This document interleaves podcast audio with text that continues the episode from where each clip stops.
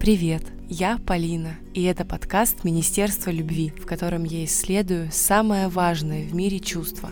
Гостья сегодняшнего выпуска – Лена Кончаловская. В недавнем прошлом главный редактор раздела «Еда на The Village», нынче креативный директор «Стрелки» и автор личного блога в Инстаграм, в котором поэтично и честно делится своими ощущениями, событиями и опытом. С Леной у нас вышел спокойный и немного метафизический разговор о силе и глубине чувств, которые порой сложно выразить, о словах, которые иногда так и просятся наружу, о повседневной любви, из которой все выходит и к которой все ведет. Слушайте эпизод, пишите отзывы в приложении и Инстаграме, отмечайте нас с Леной в сторис и отправляйте ссылки друзьям. Привет, Лена. Привет, Полина. Если помнишь, когда я тебя приглашала на запись еще летом, то моим главным аргументом было Лен, ты так э, талантливо живешь, и это невозможно делать без какой-то тотальной, глобальной, всепоглощающей любви к жизни и к всей ткани, что ее составляет. Согласна ли ты вообще с этим? Как ты к этому относишься? Я думаю, что я не одна, кто так думает. Блин, если честно, я не знаю просто даже, как ответить на этот вопрос, потому что то, как я все делаю, и то, как я, не знаю, живу, и как веду там свой быт какой-то, и то, как э, выстраиваю свою рутину, это какая-то настолько просто естественная часть меня, что э, у меня не было такого, что я над ней как-то там работала или думала, как ее там построить, или как вот сделать так вот, чтобы было вот каким-то определенным образом. Просто это как-то само по себе так сложилось. Я даже не знаю, как с этим соглашаться или это отрицать. Это просто какой-то, ну, это какой-то способ э, существования, который как-то абсолютно естественно. Ну вот, я здесь про естественность и говорю, что как будто бы в этом столько врожденной э, любви, которая даже не требует обсуждения.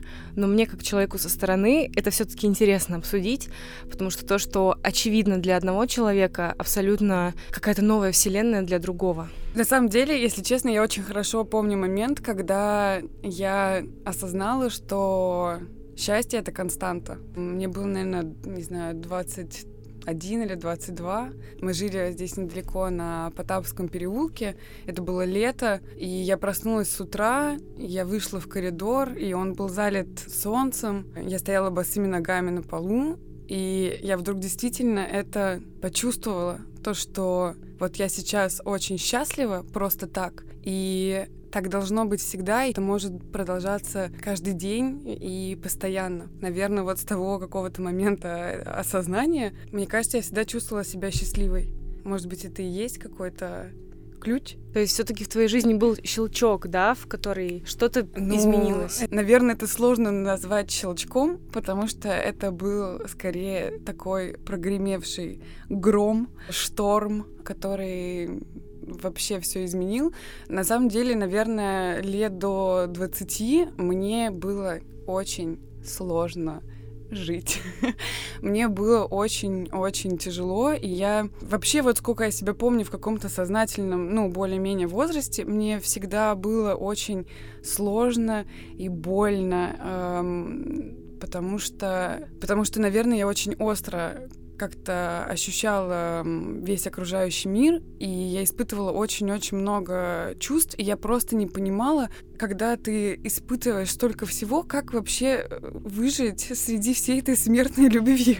И мне было очень тяжело, и как бы вот особенно этот момент, когда ты уже и не ребенок, и там тебе уже вроде 20, и ты как бы уже вроде взрослый, но ты еще не понимаешь, как вообще мир работает, у тебя еще очень мало опыта, но ты уже один сам с собой, и мне было очень тяжело. И я вот очень сильно это все как-то переживала. И каждый день для меня он был какой-то очень э, болезненный. Я не могу сказать, что у меня была там какая-то депрессия, там, тем более, что это какое-то диагностируемое заболевание, но мне было сложно. А потом так получилось, я не знаю за что, я каждый, каждый день благодарю вообще жизнь, что так случилось. В это же время я познакомилась с двумя очень важными людьми для меня, которые изменили мою жизнь, ну, абсолютно, наверное, фатально. Это была какая-то абсолютно роковая встреча, э, я не знаю, почему она произошла. Был один человек, который был, ну, как бы сильно старше меня, ну, пускай эти 20, а человеку там 30, это все таки разница. И, наверное, все, что я знаю, и все, что я умею, меня этому научил он. С того момента как-то все начало меняться, и вот летом уже вот как бы прошло какое-то время, вот я помню, как я стояла босыми ногами на, в квартире на Потаповском и физически ощущала то, что счастье — это константа, и я могу в этом состоянии постоянно пребывать. И получается по сей день? Ну, э, понятно, что, когда ты говоришь, наверное, может сложиться впечатление, что ты такой весь радужный, искрящийся э, пирожок, ну, который все такой, да, на, на энергии какой-то. Но да, я думаю, что я ощущаю себя очень счастливым человеком, даже когда происходят какие-то вещи, которые мне не очень нравятся, или которые меня обижают, или которые заставляют меня чувствовать что-то, чего я не хотела бы чувствовать. Я все равно глубоко внутри знаю то, что я очень-очень счастливый человек. И это то, что, наверное, дает мне какой-то стержень или дает мне какие-то силы. А вот ты сказала про этого человека, который тебя многому научил. Он сейчас есть в твоей жизни? Да, он есть. Э, мы сейчас довольно редко общаемся. Он живет далеко э, переехал. Мы вообще не виделись уже, я не знаю, года четыре, наверное, если не больше. Мы периодически общаемся. Конечно, эти отношения как-то они со временем трансформировались во что-то другое, но это, безусловно, очень близкий для меня человек, который до сих пор у нас есть какая-то такая метафизическая связь, которая, которую я тоже всегда ощущаю. Сейчас будет э, вопрос, ты можешь его отклонить. Это, это были романтические или дружеские отношения? Это были сложные отношения, это были отношения... Мне очень сложно до сих пор сформулировать, что это, что было? это было. Наверное, это любовь в каком-то очень широком ее понимании. Когда мы познакомились, и когда что-то начало как бы происходить, ну, мне было там 20, и я вообще еще мало чего понимала э, в этой жизни, но я не понимала тогда, что это любовь. Я сразу ощутила то, что со мной происходит нечто очень большое, и что это человек, он сильно больше меня. Не знаю, как это описать. Это вот это чувство, когда ты впервые видишь там водопад, или когда ты сидишь на концерте там э, в консерватории, играет второй концерт Рахманинова, и ты ощущаешь эту волну вот этой мощи, но ты не можешь описать свои как бы... Ты просто чувствуешь то, что это что-то очень грандиозное и большое происходит сейчас как бы вот с тобой. И я до сих пор не могу сформулировать, эм, что у нас были за отношения, но, наверное, это просто вот была такая э, большая любовь. Я до сих пор этого человека очень люблю, я его очень ценю, и я всегда там, когда со мной что-то э, там, происходит, или меня какие-то там впечатления, я ему пишу, вот, это все благодаря тебе, я, я очень тебе благодарна э, за то, что тогда вот ты проделал со мной какую-то работу, которая Не знаю того, наверное, сам. Ты знаешь, я думаю, что он как раз-таки знал. Мне кажется, что для него в какой-то степени это был некий, ну, не эксперимент, какое-то любопытство, потому что он э, был старше меня, и он увидел во мне нечто, чего я не видела. И он увидел во мне очень большую боль, от которой он, он знал, что от нее можно Вау. освободиться, а и что он... Что это за боль? Боль от существования в этом от мире. От тех самых э, вообще. огромных чувств, да, которые ты испытываешь. Да, и он, он, видимо, знал, как... Эм, или он думал, что он знал. Или у него было просто любопытство по поводу этого всего.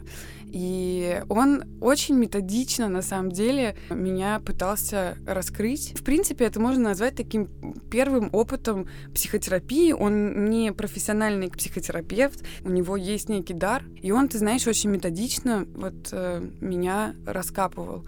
Я все время шучу, что это было похоже на то, как, знаешь, школьники сидят, когда на, за партой у стенки и так ковыряют потихоньку штукатурочку такие у стены, и таким сидит, и там И вот там через месяц-два у него там Уже показался там кирпичик, потом он, да. И вот это был какой-то похожий процесс. Это было довольно болезненно для меня. И я очень сопротивлялась, и мы ругались, и я там кричала, еще что-то. Но он почему-то продолжал это делать. И для меня до сих пор загадка, на самом деле, почему. И я его, конечно, спрашивала. А, он говорит, я просто тебя очень быстро полюбил, и мне хотелось тебе рассказать, какая ты на самом деле и какой, как бы, как ты можешь э, существовать в этом мире. Очень интересный опыт. И классно, что ты, несмотря на всю болезненность его, в какие-то моменты э, можешь благодарить и человека, и в целом тот этап жизни. Ты вообще неоднократно уже сказала за все наше время да. короткой беседы про благодарность. Для меня это тоже огромный ресурс, и как будто бы я даже знаю всего лишь 10% от его потенциала. Как тебя это подбадривает, питает? Когда ты к этому обращаешься? Забываешь ли ты об этом инструменте? Благодарность? Да, да. Это сложный вопрос. Если честно, мне кажется, что благодарность, которая выражена словами, ее вообще довольно сложно человеку принять. Когда ты кого-то благодаришь, этот человек, он, ему сложно вообще понять, что ты имеешь в виду. Ну, условно, там, спасибо, или там, я тебя благодарю за вот это, это и это. Там, это очень разные, как бы, вещи. Но мне кажется, что, возможно, я недостаточно часто говорю какие-то такие вещи вслух. Не потому, что там мне сложно или мне жалко, а потому что... Потому что для того, чтобы кого-то поблагодарить, нужно в этой коммуникации выйти на какой-то определенный уровень. Даже если у тебя, в принципе, с этим человеком э, какие-то доверительные, глубокие э, отношения, у вас есть какой-то диалог, не всегда в моменте как это происходит. И поэтому эта благодарность, она не всегда получается... Адресно. Да, мне кажется так. Поэтому я не могу сказать, что я часто обращаюсь к этому инструменту но при этом мне не кажется, что это какое-то упущение. Судя по тому, что я читаю в твоих текстах и в Инстаграме, и в Фейсбуке, есть ощущение, что ты как-то очень поэтично чувствуешь жизнь, и я в этом очень тебя понимаю, как будто иногда слова сами возникают в твоем теле, и тебе физически прям важно ими поделиться, именно с теми формулировками, даже если кажется, что их никто не поймет. Мне вообще э, текст и слова это это для меня какой-то способ существования. Я пишу, потому что я, во-первых, не могу не писать, во-вторых, у меня есть такая какая-то штука, то что мне мне очень не хочется забывать что я испытываю, и какие-то какие события. В какой-то момент я вообще подумала, что все мои тексты... Мне часто пишут, что мы очень хотим почитать вашу книжку. Когда у вас выйдет книжка, это на самом деле очень... Каждое такое сообщение, оно прям это Разбивает ножом по сердцу вообще, потому что это такая какая-то немножко больная для меня тема. А я понимаю то, что мне бы, конечно, очень хотелось, и это такое, ну, это сложно, я опять же говорю, для меня такой вопрос. Я понимаю, что все, что я пишу, оно по большому счету лишено действия. Это не какая-то там условная история, когда там А пошел туда-то, произошло там вот это, и случилось там, и так далее. Во всем, что я пишу, оно практически лишено действия, потому что это все какое-то какое-то метафизическое движение, которое происходит внутри. И мне как-то важно просто для себя вот эти внутренние движения свои запечатлять Хотя я знаю то, что память никогда не воспроизводит одно и то же воспоминание одинаково. И вообще все мои тексты, я так сегодня подумала, они все написаны про одно и то же. И про одних и тех же людей. Вот этих людей, наверное, которые так сильно в меня попали. И все те переживания, которые мы пережили вместе, а, не настолько меня изменили, что все, что я пишу, крутится вокруг этого. Иногда мне становится от этого очень не по себе и, и немножко страшно, потому что я все время думаю, блин, а что в моей жизни что больше ничего за, там, не происходило, а что больше ничего не произойдет, я что буду всю жизнь как бы жить вот этими вот эм, каким-то клубком вот этих вот воспоминаний, но я себя успокаиваю как бы тем, что это во мне существует, и пока я это все не выпишу на бумагу, там, в интернет, неважно, оно как бы от меня не уйдет. Ты сейчас э, затронула просто очень многослойную тему и про воспоминания, и про привязку к каким-то отдельным периодам жизни, и про зацикленность. Я тебя здесь очень понимаю в том, что иногда в том, что пишешь, ты возвращаешься в один и тот же период. У меня тоже есть такая штука, период, скажем, моих 17-18 mm-hmm. лет, он настолько эмоциональный, глубокий и потрясающий, от слова потрясать, mm-hmm. что я себя возвращаю именно в тот возраст, в то время и черпаю огромный ресурс. Mm-hmm. Там происходило, ну, иногда не то, чем я, например, сейчас бы хотела делиться или гордиться, но это настолько сильно меня сформировало. И знаешь, это как вот был как раз момент вылупления, когда ты mm-hmm. эту скорлупу чуть-чуть надломила, через эту первую трещину увидела свет. Вау, а оказывается, я существую, и, видимо, этот момент э, там в твоей, в моей жизни в разные периоды оказался настолько эмоциональным, и классно понимать это, потому что сегодня очень много говорится вообще в информационном пространстве про момент сейчас, про то, что давайте будем жить, быть в потоке, устремляться mm-hmm. в будущее, но как будто бы мы стали забывать про то, что прошлое — это огромная опора, в которой можно взять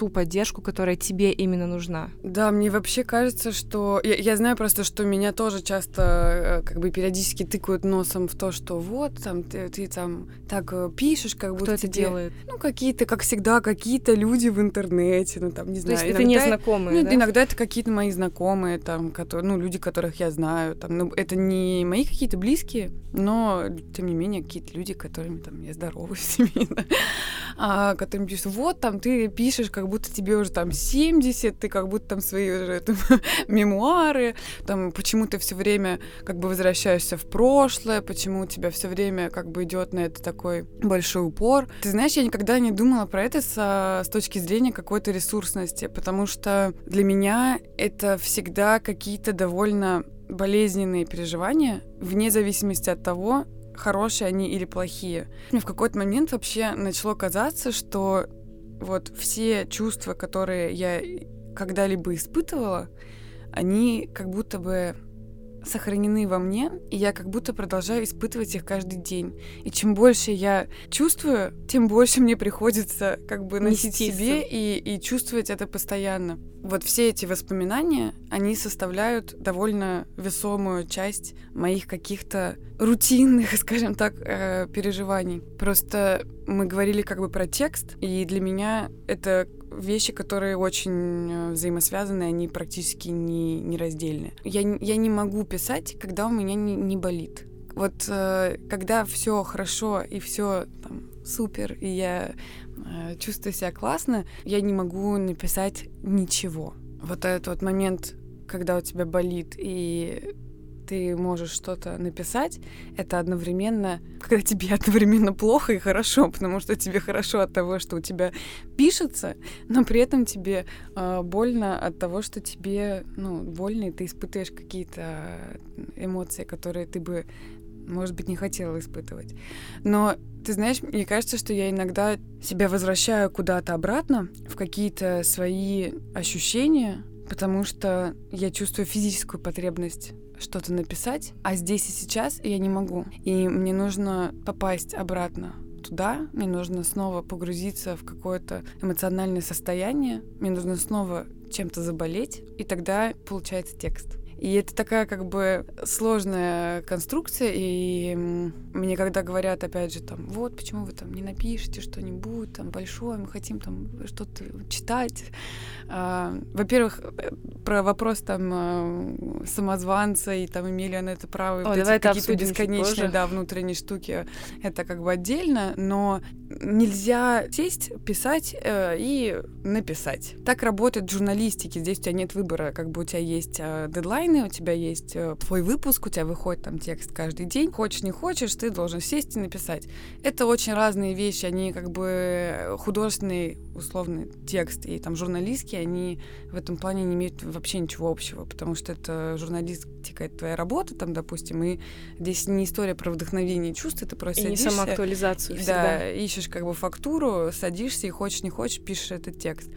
А для того, чтобы написать текст, который заставит кого-то, наверное, что-то почувствовать, который будет иметь какой-то для кого-то смысл, ну, для тебя, тебя тоже, в и, очередь. Ну, и для тебя, да. Это не просто нужно найти время, чтобы это написать. Тебе большую часть вот этого времени нужно потратить на то, чтобы сесть и погрузиться в, этот, в это вот состояние, чтобы нащупать вот эти свои какие-то эмоции и потихоньку начинать их вытаскивать. И самое сложное — это то, что... Я не знаю, я никогда не писала ничего про других.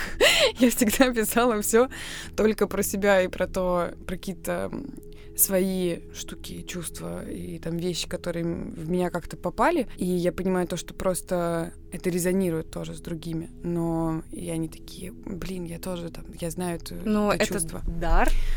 Наверное, ты знаешь, я... я Или перест... тебе сложно присвоить себе? Я перестала этому сопротивляться и действительно подумала, что, наверное, я не столько хорошо пишу, сколько я просто умею хорошо формулировать то, что другим сложно эм, назвать. назвать и придать этому какую-то словесную форму.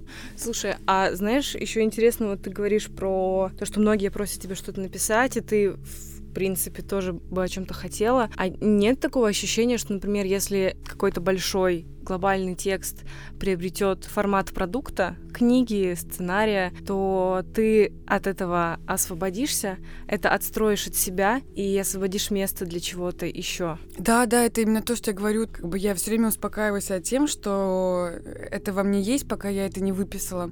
Как бы, возможно, когда я это все выпишу, оно от меня как бы чуть-чуть отойдет, и, и мне станет легче. У меня пока что просто не получается этого сделать, вот просто вот так. Ну а как здесь встраивается в это синдром самозванца? Mm. Ты знаешь, я все время, когда мне было там 20, 22, там 18, я не знаю, я всю жизнь писала, и я все время думала, вот, я хочу там написать что-то и придать этому какую-то чуть большую форму, чем там на листочке, там, в ЖЖ в свое время, там еще где-то. И меня все время останавливало то, что, блин, ну мне же так мало, ты, мне же там 18, мне же только 20, никто не воспримет это серьезно, это будет какой-то там детский лепет условно, и это не, ну люди не поймут там. О ну, а ты сама понимала ценность того, что ты писала тогда? А мне кажется, я до сих пор не понимаю, есть ли в этом вообще какая-то ценность, не знаю, художественная или Просто кто эту ценность определяет, особенно сегодня, вообще критерии непонятны. Да, но как бы я имею в виду, что тогда мне всеми казалось, что, блин, я слишком юная, как бы я слишком молодая, и никто как бы это не поймет и вообще. А потом в какой-то момент я поняла, что, блин, мне 26, и еще несколько лет, и этому никому, это никому не будет интересно, потому что я буду уже как бы слишком взрослой, чтобы писать вот такие вот эмоционально чувственные вещи. Я такая, ну вот, вот он тот момент, как бы либо сейчас, либо никогда. Но я не знаю, отговорки это или нет на самом деле, э, но пока что я правда не могу найти для этого времени, потому что это не та история, когда ты пришел там условно с работы, заварил себе чаечку и такой, ну теперь у меня есть там два часа пописать. Э, если бы это было так, это было бы прекрасно, но и, наверное, у кого-то есть такая дисциплина, у кого-то получается. Я не знаю. А, у меня так не получается, потому что, во-первых, у меня всегда была такая работа, которая полностью занимает мою голову постоянно. И я не могу закрыть ноутбук, сказать, все, 7 вечера, я пошла, работа осталась вот в этой комнате, а я иду дальше там, заниматься своими другими делами. Пока что у меня нету столько времени, чтобы постоянно погружаться в эти состояния, что-то писать, а потом выныривать оттуда и снова быть бодрой, классной и такой, так, что у нас теперь, продакшн, это, что мне нужно сделать, где мне нужно заказать, на 25 писем ответить. Ну да, это такая серьезная эмоциональная нагрузка, в которой нужно амортизацию тоже закладывать mm-hmm. во временной промежуток.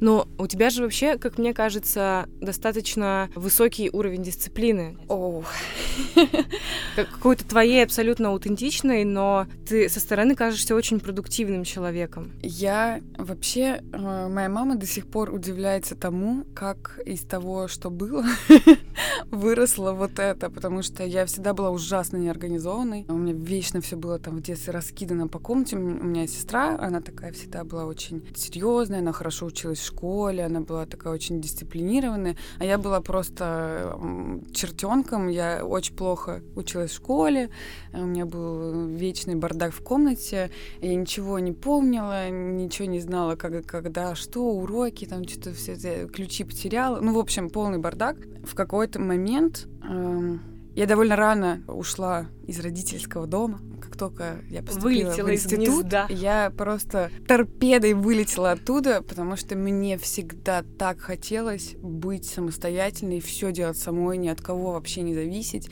и чтобы мне никто вообще ничего не говорил, и вообще я здесь все буду делать сама. И когда я начала жить как бы одна, без родителей, я довольно быстро поняла то, что э, без какой-то дисциплины и там контроля все это может довольно плачевно, в общем-то, закончиться, или это будет просто какой-то бесконечный хаос, в котором прежде всего тебе некомфортно.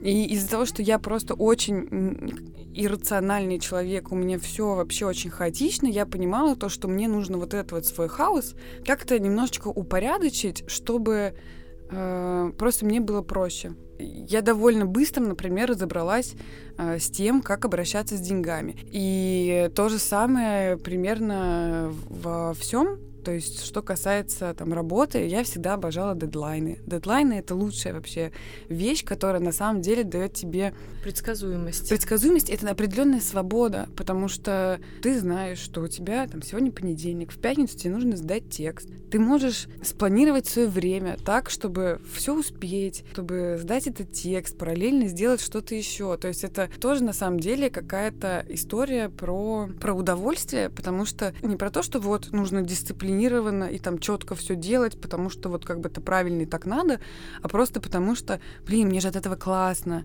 мне же это очень сильно упрощает там мою жизнь, там это же оставляет там мне много какой-то другой свободы. Это тоже, на самом деле, какая-то в какой-то степени про э, любовь э, к себе и О, сделать да. так, чтобы мне было комфортно, удобно, классно, чтобы я не переживала, чтобы я не переживала, что, блин, мне через два часа сдать текст, я про него забыла, еще ни строчки не написала, там, ну, какие-то такие вот вещи. Ты сейчас очень такой интересной темы коснулась про внутреннюю мотивацию и интерпретацию вообще событий, которые происходят. И классно, например, что ты из естественного хаоса смогла выстроить свою же систему. У меня, например, был немного обратный процесс. Я долгое время была в рамках системы, которая меня дисциплинировала внешне. Мгм. И когда я тоже выпорхнула из гнезда, то я сначала просто потерялась вообще. И мне кажется, что у меня все такими циклами происходит. И с одной стороны, есть огромная любовь к свободе и к тому, чтобы никто мне ничего не говорил, как Мгм. что делать. Но с другой стороны, иногда мне не хватало знаний и навыков, чтобы понять, как мне самой себе сделать какие-то опорные точки. И классно, что у тебя это получилось. Мне кажется, это на самом деле как раз вот история про вот когда тебе 20, и ты вроде взрослая, еще нет, и, ти- и ты Есть абсолютно растерянный. Да, и ты, ну, ты растерянный в этом мире, и это и вот и есть то интересное и очень сложное время, когда ты пытаешься вообще нащупать себя, нащупать свои точки опоры, понять вообще, а что я, а кто, я, а как мне, а что вообще дальше, там, А ты вот сейчас про детство еще сказала. А помнишь ли ты какой-нибудь свой первый детский текст? Ой, слушай, я на самом деле у моей мамы надо, кстати, это все не забрать. Если она меня просит это забрать, говорит, это занимает место. Я всю жизнь писала. И у моей мамы лежат просто вот эти стопки этих э, каких-то сказок, э, каких-то там рассказов, которые я писала, которые я там сама иллюстрировала. Мы с сестрой написали э, книгу, э, которая называлась э, «Чубри Мямли». Это была э, история про некую вселенную чубриков и мямликов, в которой мы все это иллюстрировали вместе с ней. Я не знаю, сколько мне было лет, если честно, наверное, мне лет шесть, сестре лет восемь, ну где-то так. Мы издавали газету, а мы печатали ее на принтере и э, продавали ее нашим соседям. Короче, Все нормально с предпринимательским талантом. в общем, да, и поэтому, э, ты знаешь, я как-то всегда писала. Для меня как-то, и, то есть вспомнить какой-то там первый текст я, наверное, не, не смогу, потому что это всегда была какой-то на потоке такая какая-то история, которая меня бесконечно тексты, тексты. Мне интересно, еще скорее, помнишь ли ты вот это ощущение какой-то магии соприкосновения с текстом, что он выходит из тебя, и это твоя сила, которую, как мы сейчас видим, ты вообще несешь через всю жизнь. Ну вот видишь, наверное, нет, и, наверное, до сих пор не, не совсем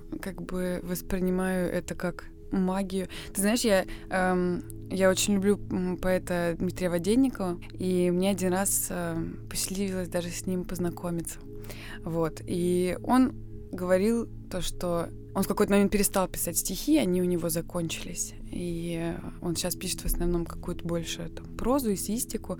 Я очень люблю его стихи. Он говорил про то, что писать стихи — это очень больно, это похоже на тошноту, которая в тебе, вот она вот тебя как-то мучает, а потом ты как бы очищаешься, у тебя рождается этот там текст, стихи, и тебе на какое-то время становится как бы полегче. А потом это опять начинается снова. Вот она подкатывает, подкатывает. И мне, в принципе, это по ощущению, наверное, понятно, потому что я никогда не воспринимала это как некую магию. Это было как раз вот скорее что-то, что очень болит, болит, болит, и потом вот оно как-то выписалось, и тебе как-то стало от этого хорошо. Получается, ты довольно рано стала боль чувствовать. Ну, вообще, я, я была очень сложным подростком. И моя мама, там, мне было лет, наверное, 16, она нашла мой дневник или письмо какое-то, ну, в общем, что-то написанное на бумаге. И она была просто в ужасе, и она проплакала там просто два или три, три дня. Я не знаю, почему мне сейчас э, мне смешно, э, но да, в общем, для нее это было какое-то какое-то очень сильное потрясение, потому что какие-то там те вещи, которые она там прочитала, э, и там какие-то мои эмоции, они ее ну, то есть она мне потом рассказывала уже там сейчас, там, когда я уже довольно взрослая, то есть она мне не сказала там в 16 лет, что «Ой, я тут прочитала твой дневник». Э, но она мне говорила то, что я была в ужасе от того, насколько тебе оказывается больно и тяжело, и что я этого совсем не вижу, то, что я не могу как бы тебе никак в этом помочь потому что там ты ведешь себя там, совершенно по-другому. И мне кажется, то, что вообще вот лет, там, не знаю, с 14, вот когда со мной случилась там такая первая какая-то любовь, наверное, я все время испытывала очень много боли. Мне было, правда, вот я говорю, мне было довольно долго, прям очень, очень сложно вообще в этом мире как-то э, существовать. Я просто не, я не понимала, что так будет всегда. Ты вот должен вот здесь вот жить свою там жизнь, да, не знаю, до 70 лет, и тебе все время ты вот чувствуешь вот эту вот боль от всего, ну, просто от... Вот эмоции. она, та самая светлая грусть, когда вроде и больно, и что-то выходит из тебя. Да, да, наверное, так и есть. Поскольку коснулись мы отношений темы с родителями, она очень много влияет, в смысле отношения mm-hmm. с родителями очень влияют. И мне кажется, что я очень сильно варюсь в этой теме, э, как будто все переговорено, но когда я выхожу за рамки своего сообщества и какого-то mm-hmm. дружеского круга, я понимаю, что она абсолютно необъятная, mm-hmm. и что столько в ней боли, недоговоренности, конфликтности mm-hmm. и этических несостыковок, которые, думаю, ни одно поколение еще будут как-то обсуждаться. Как у тебя это устроено? Слушай, если честно, я довольно плохо помню свое детство, то есть как, я помню его хорошо, но очень отрывочно. И моя мама всегда очень много работала и все время занималась каким-то какой-то огромной кучей дел. И я очень много времени проводила со своей бабушкой, с бабушкой и дедушкой. Иногда, когда я не могу долго уснуть, я мысленно возвращаюсь вот на нашу старую дачу, вот где мы жили, и начинаю там блуждать по комнатам. Там я захожу и знаю, что там справа была кухня, а вот слева стояли там такие вот кресла, ты поднимаешься вверх по вот этой скрипящей деревянной лестнице, и вообще я начинаю там как-то ходить, рассматривать там в своей памяти вот этот вот дом. И он у меня, вот мое детство очень плотно у меня связано с бабушкой и дедушкой.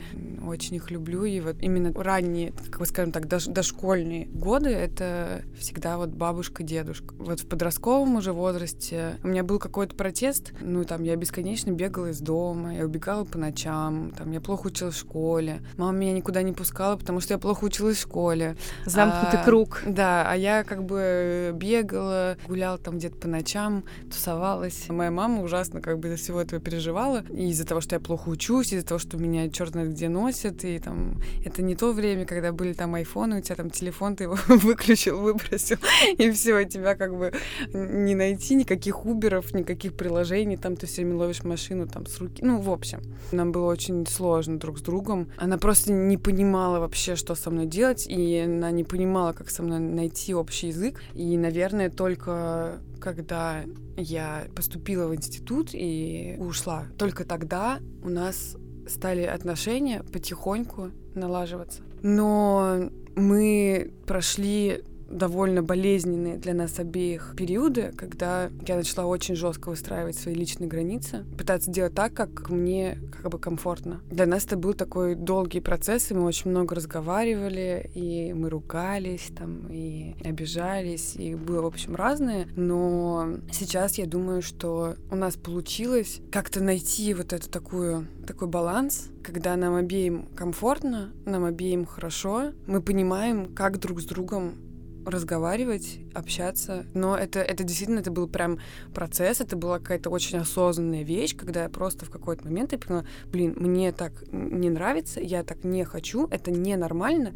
И вот эта видимость того, что типа так нужно, она не делает из этих отношений хороших отношений. А я хочу... По-настоящему Да, хороших. построить хорошие отношения. И вот э, и мы как-то через это все проходили вместе. Спасибо, что поделилась. Мне кажется, это супер актуальная тема для многих. В следующие несколько лет будем говорить про Мгм. границы и в интернет-пространстве, и в личных отношениях. Что было самым болезненным вот в этом процессе? Тебе заявить о границах или объяснить, почему это важно? У меня вообще никогда не было никаких проблем с личными границами. То есть сейчас это все очень много обсуждается, там любовь к себе, личные границы, какие-то такие вот э, как бы актуальные темы. Э, Я не знаю, то есть э, как бы как это так получилось, там я ничего для этого специально не делала. Наверное, в этом есть какая-то на самом деле большая доля эгоизма. Просто мне всегда было важнее всего, чтобы мне было хорошо. Ну, то есть, чтобы мне было комфортно, удобно. Поэтому как-то в этом смысле мне, наверное, не приходилось делать какую-то там большую работу над собой. Но что касается там мамы, наверное, самое сложное было донести и показать то, что вот у меня есть какая-то, да, там, какие-то мои там личные границы. Это не значит, что я тебя не люблю. Или это не значит, что я люблю тебя теперь меньше. Я тебя очень люблю. Просто вот это, это и это, мне это некомфортно. Вот так вот мне неудобно. Это не значит, что мне не важно, там, что ты думаешь, или это не значит, что я не ценю тебя. Просто это мне неудобно. И, и от этого как бы ничего между нами на самом деле не меняется. Это просто как бы форма. Я считаю, что это прям огромное везение, когда ты ну, с какого-то раннего возраста понимаешь, что вообще-то границы у тебя есть, потому что кажется, как будто вся система там, советского, постсоветского воспитания тебе говорит абсолютно об обратном. Ты знаешь, просто я, э, я училась во французской школе. У нас э, там почти все дети, кто с нами учился, все преподаватели, все были французы. Это немножко другая, наверное, культура. С нами учителя всегда разговаривали на «вы». Я не знаю, как в русских школах это происходит. У нас Ну, никогда... чаще всего очень уни- унизительная коммуникация. Ну, у нас никогда никто не дразнил учителей, там, я не знаю, у нас никто никогда не дрался. То есть у нас были такие в целом отношения внутри школы очень хорошие, наверное, хотя я ее ненавидела, и у меня не было друзей вообще, я бы ее подожгла, и, и вот это вот все. Но речь не об этом, а как бы о том, что, в принципе, система была построена, ну, иначе, то, что я никогда не чувствовала проблем там, со своими личными границами, возможно, это тоже связано с тем, как была устроена школа. Еще, знаешь, э, такой у меня вопрос есть про такой глобальный твой смысл. Ну, человек, который так глубоко чувствует, он, скорее всего, настолько тщательно обдумывает, рефлексирует каждый процесс и каждое свое решение, что в этом есть э, огромная доля такой, это уже ругательство, но правда осознанности. У нас здесь зона свободная от осуждения за любые слова. И мне интересно, чувствуешь ли ты какую-то свою миссию в том, что делаешь? Просто сложно делать что-то хорошо каждый день, когда ты не знаешь ответа на вопрос «зачем?». Каком-то смысле я очень, э, я очень доверяюсь вообще этому миру. И то есть действительно я могу точно сказать, что у меня есть проблема с тем, что я очень много рефлексирую, и это очень часто меня от чего-то останавливает, потому что вместо того, чтобы взять и сделать как бы и дальше там уже разбираться, я начинаю по 200 тысяч раз прокручивать все это в голове, придумать какие-то разные варианты, там еще что-то. А вот чего это чаще всего касается? там, то, что касается работы, каких-то моих там отношений, я имею в виду отношений там в широком смысле этого слова. Но при этом я очень доверяюсь этому миру, и как бы go with the flow, это в какой-то степени очень про меня. Это не в смысле, что нужно лечь и ждать, пока тебя куда-нибудь этот мир приведет. Открыть эфир. Да. А просто то, что я, я на самом деле всегда стараюсь прислушиваться к тому, что отзывается во мне, и я стараюсь ему на самом деле не очень сопротивляться. Поэтому то, что касается миссии, я не могу, наверное, ее сейчас сформулировать. Я точно чувствую, что я в правильном каком-то пути. Я точно знаю, что я могу этому миру что-то дать. А что это будет и в какой форме, время просто покажет. Я не люблю формулировку как бы всему свое время, потому что она часто как будто бы поощряет такое ожидание и ничего не делания. Но мне не хочется никуда тоже торопиться и пытаться там найти какие-то смыслы, какие-то там сформулировать какую-то свою миссию. Я не знаю, чем, чем я буду полезна. Э, наверное, мы узнаем об этом только в конце жизни, на самом деле. Много ты говоришь про доверие миру, и мне кажется, это напрямую связано с доверием к себе. Я вообще не знаю, как можно жить и не доверять себе. Это как? Слушай, ну многие так живут. Я просто и не... я знаю, что такое не доверять себе. Я просто не понимаю, как бы там, что это такое за ощущение, такое, когда ты себе не доверяешь. Ну, то есть понятно, что безусловно я там, я иногда в чем-то сомневаюсь. Там, иногда я что-то делаю, а потом я думаю. а иногда я сначала думаю, все равно делаю, и потом жалею, потому что я сначала подумала, я знала, что все так закончится. Вот, но я бы хотела, чтобы ты как человек, который очень классно умеет формулировать и думать на отвлеченные темы, порассуждала бы об этом. Во-первых, мне кажется, что одна из самых важных вещей, которые я тоже осознала, это то, что вообще-то все поправимо. То есть я очень долго жила с ощущением того, что вот все очень фатально. То есть как бы вот если ты вот сейчас вот это сделал, значит все обрублены концы, открывается дверь и теперь только туда. Э, все твои действия, они как бы вот все, они они необратимы. Они действительно необратимы. Ты не можешь вернуться назад и как бы что-то исправить. Но какие-то вещи можно пофиксить. И то, что... И сказать, это не баг, это фича. да. И да, понятно, что бывают какие-то ситуации, когда там, ну вот, что-то случается и крайняя точка, но это всегда дает тебе толчок для развития или для, для чего-то еще. В какой-то момент я просто поняла для себя, что каждое разочарование — это открытие каждый раз, когда ты ожидаешь чего-то, оно происходит совсем иначе, и ты как бы расстраиваешься или что-то еще, потому что ты думал, что все же совсем по-другому. И вот эта вот мысль, она меня успокоила. Ты знаешь, я в какой-то момент когда у меня появился кот, меня потрясло то, то есть вот это осознание того, что вот есть некое существо живое, оно испытывает какие-то там чувства, эмоции, оно ощущает прикосновение, оно хочет есть, там еще что-то.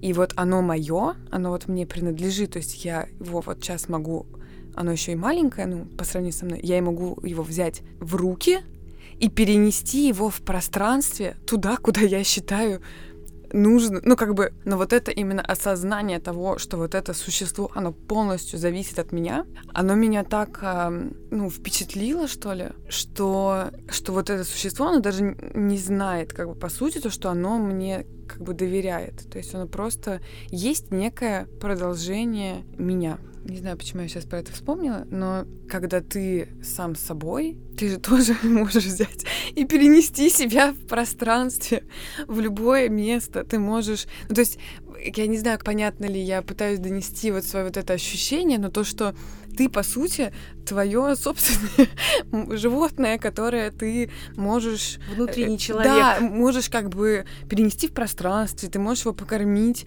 любить, ты можешь его порадовать, ты можешь... Ну, то есть, конечно, это внутреннее твое тотемное животное, но тебе должно доверять. Иначе, ну, иначе, наверное, это очень сложно, когда ты себе не доверяешь, что я даже не знаю, я не могу себе этого представить. Мне кажется, это очень больно. Давай вообразим так. Ты человек, у которого все в порядке с границами, у которого все в порядке с доверием к себе, с любовью к себе и вообще обставлением своей жизни в мелочах и глобальностях. И к тебе приходит человек, например, подросток, угу. который вообще в этом потерян. Он не понимает, за какую ниточку потянуть, чтобы начать э, рас, распутывать клубок этих внутренних противоречий и вопросов. Mm. И с чего бы ты э, с высоты прожитого опыта посоветовала начать? Знаешь, я иногда там вижу каких-нибудь молодых ребят совсем, и вот они идут, и они там такие какие-нибудь в наушниках, и там слышишь, что играет какая-то такая сложная какая-то грустная музыка, или наоборот какой-нибудь там хэви метал или что-нибудь такое. И мне прям хочется к ним подойти и сказать, все окей, я, я тебя понимаю, как тебе сейчас тяжело, и как ты вот ненавидишь вот этот вот весь дурацкий мир. Но потом будет гораздо легче. Не знаю, прочитать книжку «Над пропастью воржи». Вообще книги — это, конечно, огромный источник э, вообще всего, и это, наверное, такое самое большое укрытие, убежище. Вот я бы так сказала. Я каждый раз думаю о том, когда мы э, запись заканчивается, что так интересно, э, что сейчас этот момент останется в истории, и когда он выйдет, мы услышим это, и ты, скорее всего, будешь переслушивать и думать, вау, оказывается, столько всего изменилось со времени того, как я это сказала. Ну да, или это что я сказала? Или что это я сказала. А через год еще